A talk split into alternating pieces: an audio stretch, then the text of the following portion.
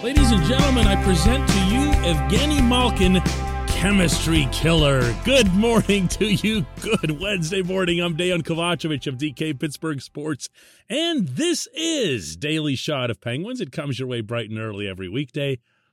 If you're into football and or baseball, I also offer up daily shots every single day of Steelers and Pirates as well. Penguins 4, Ducks 1 out in Anaheim.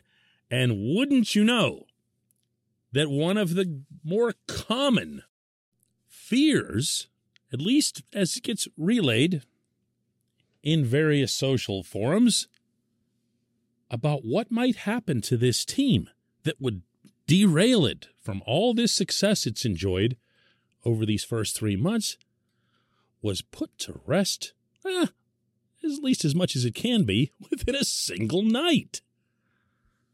Malkin scores twice. Let me get all these numbers for you. It's amazing. Also had an assist. Jeff Carter on his left wing had a couple of goals, including the first one in the opening minute and the last one into an empty net. And Kasperi Kapanen along the way had a couple of assists. The only member of the Penguins, the only forward on the Penguins to record a single point who wasn't on that line was Jake Guentzel with an assist a really, really impressive return. And don't think for a second that Gino didn't enjoy it. Nah, I feel awesome. I mean, like uh, it's long, like long process for me. Like it's like longest uh, break in my life, and uh, yeah, of course, I'm glad to be like in a in team, you know, like and like of course, like little bit nervous before game, like. Uh, not perfect game, but like it's good. Like we win and like score a couple goals. Like it's like amazing. Like I feel so much easier right now. Now I'd planned to open this episode after watching that game last night, focusing again on how I have some doubts about that line. I'm not crazy about Carter on the left side. Yes, I saw that he scored the opening goal on a shot from the left side. And yes, of course, he can shoot from anywhere guy's a 400 plus goal scorer in the NHL. You don't get that by being a one side shooter. And I also could point out, as I'd mentioned on yesterday's show, that Kapanen did way too much pulling up and spinning inside the attacking blue line. That's never going to fly. That's never going to fly. So while I reserve my right to be pessimistic about the constitution of that line, and I'm not going to be stubborn about it if they keep doing this. Hey, you know, I'm wrong.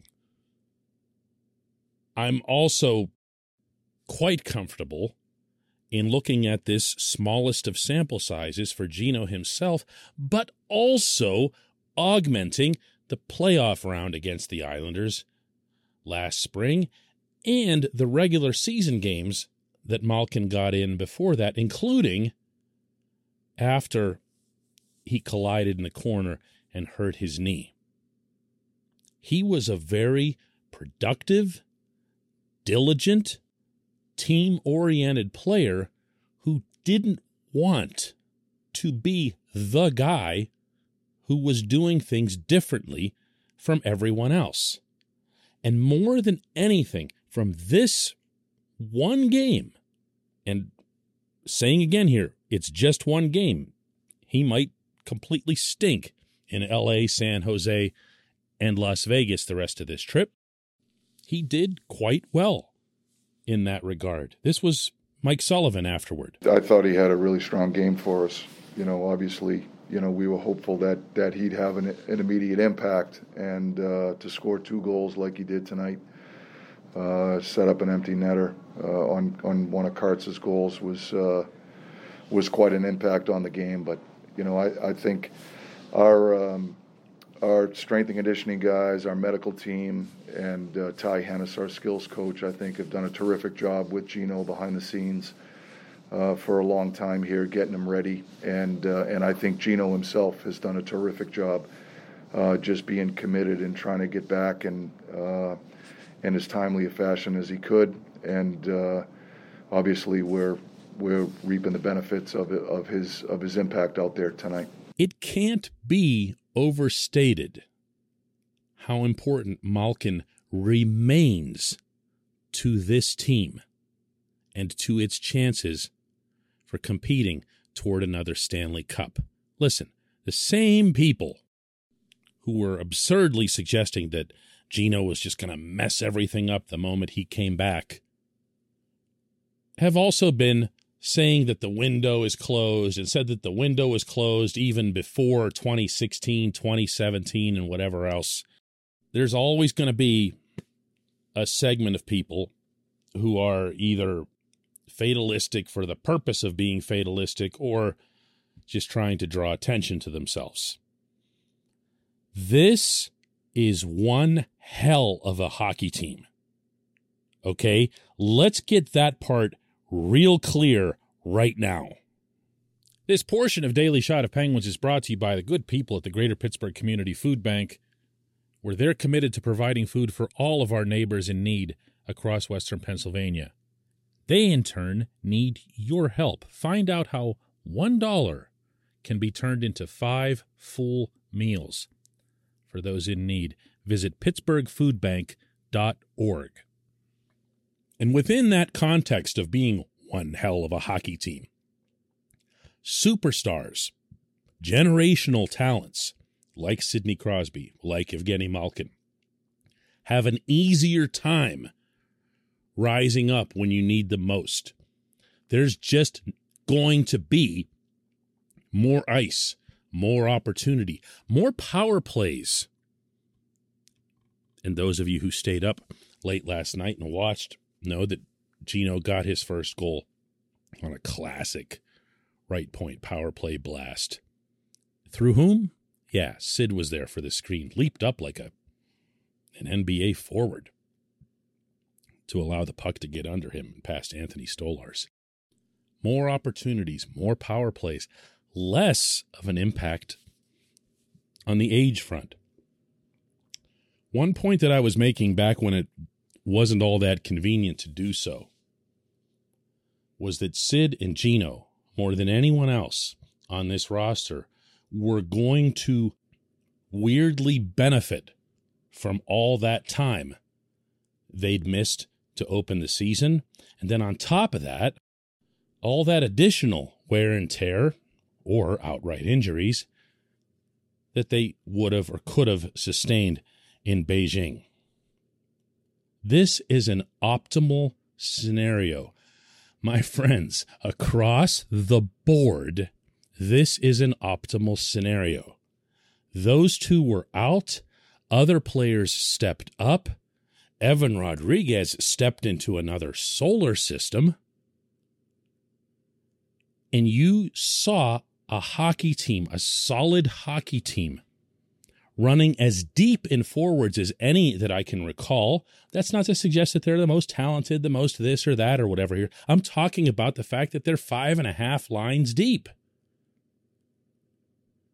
You saw the defensive corps come together. You've seen Tristan Jarry just go non-stop. We are still talking about his having made it this far into the season with what? One lousy game?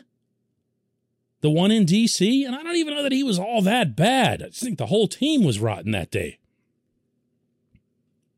This is a team that needs maybe another right handed defenseman and definitely a backup goaltender, but it also needs to win a championship. Its franchise players, its superstars, its generational talents to perform the way 71 did last night. And it was really nice to witness that right off the bat. When we come back, just one question.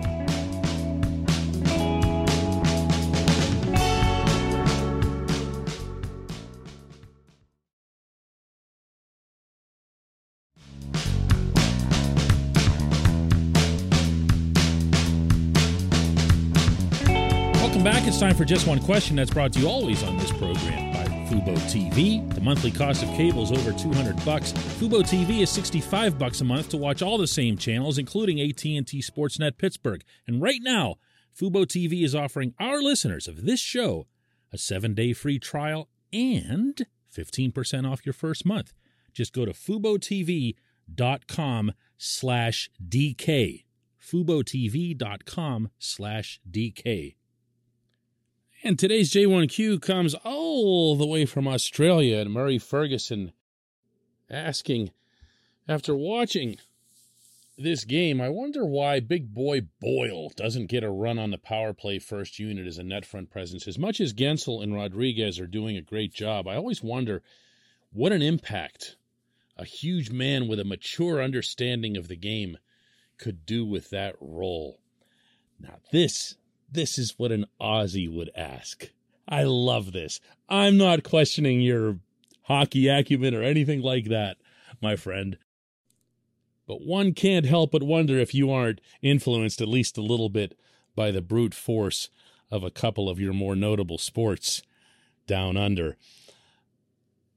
Boyle is not going to make it onto either power play. Uh, he is good around the net. He does have the big frame. Sullivan believes in a net front presence. He doesn't believe it has to be a big frame. If he ever got one someday, I have no doubt he'd go with it, but it would have to be someone more along the lines of a Drew O'Connor that they would trust to be not just a big guy, but someone who could also pop it in the net. He's much more inclined to put players out there who can do multiple things. For example, if you have a net front guy like a Jake Guentzel or the guy who actually was the net front guy in the game you're referencing last night, Sidney Crosby, or one of them. Don't forget that was Sid's excellent screen and then leaping out of the way of Gino's shot for the power play goal there. He also, meaning Sullivan, wants players to be able to get out and retrieve the puck. Now, not a lot of people know exactly what that means. Basically, he wants his power play participants to do a lot of the things that Chris Kunitz used to do uh, and do them really, really well. People would wonder, why is Kunitz out there? He's not scoring. He's not doing this. He's not doing that. Kunitz was out there because he was a retrieval guy.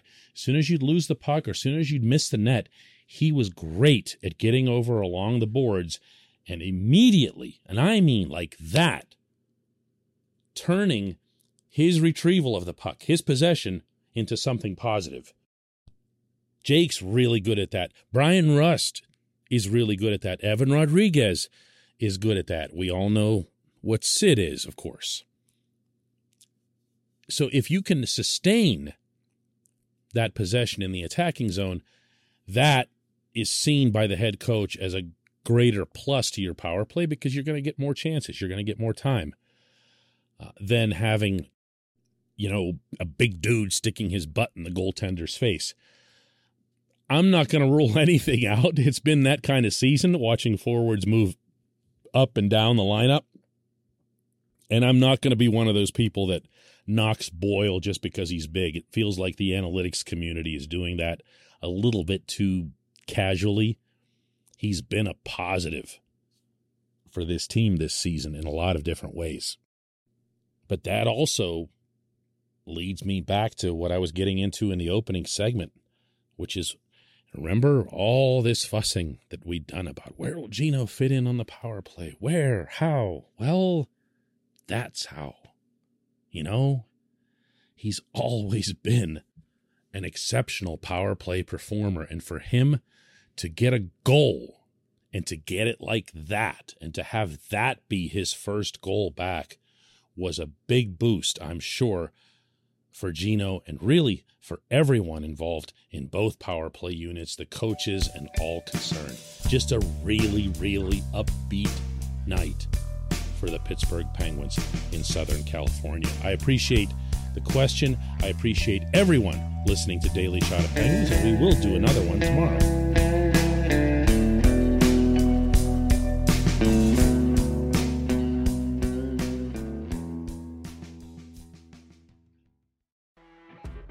You know when you're listening to a true crime story that has an unbelievable plot twist that makes you stop in your tracks? That's what our podcast, People Are the Worst, brings you with each episode. I'm Rachel. And I'm Rebecca. We're identical twins who love true crime cases that make you say, didn't see that coming, and we hate the people responsible for them. Listen to People Are the Worst now on Apple, Spotify, or wherever you get your podcasts.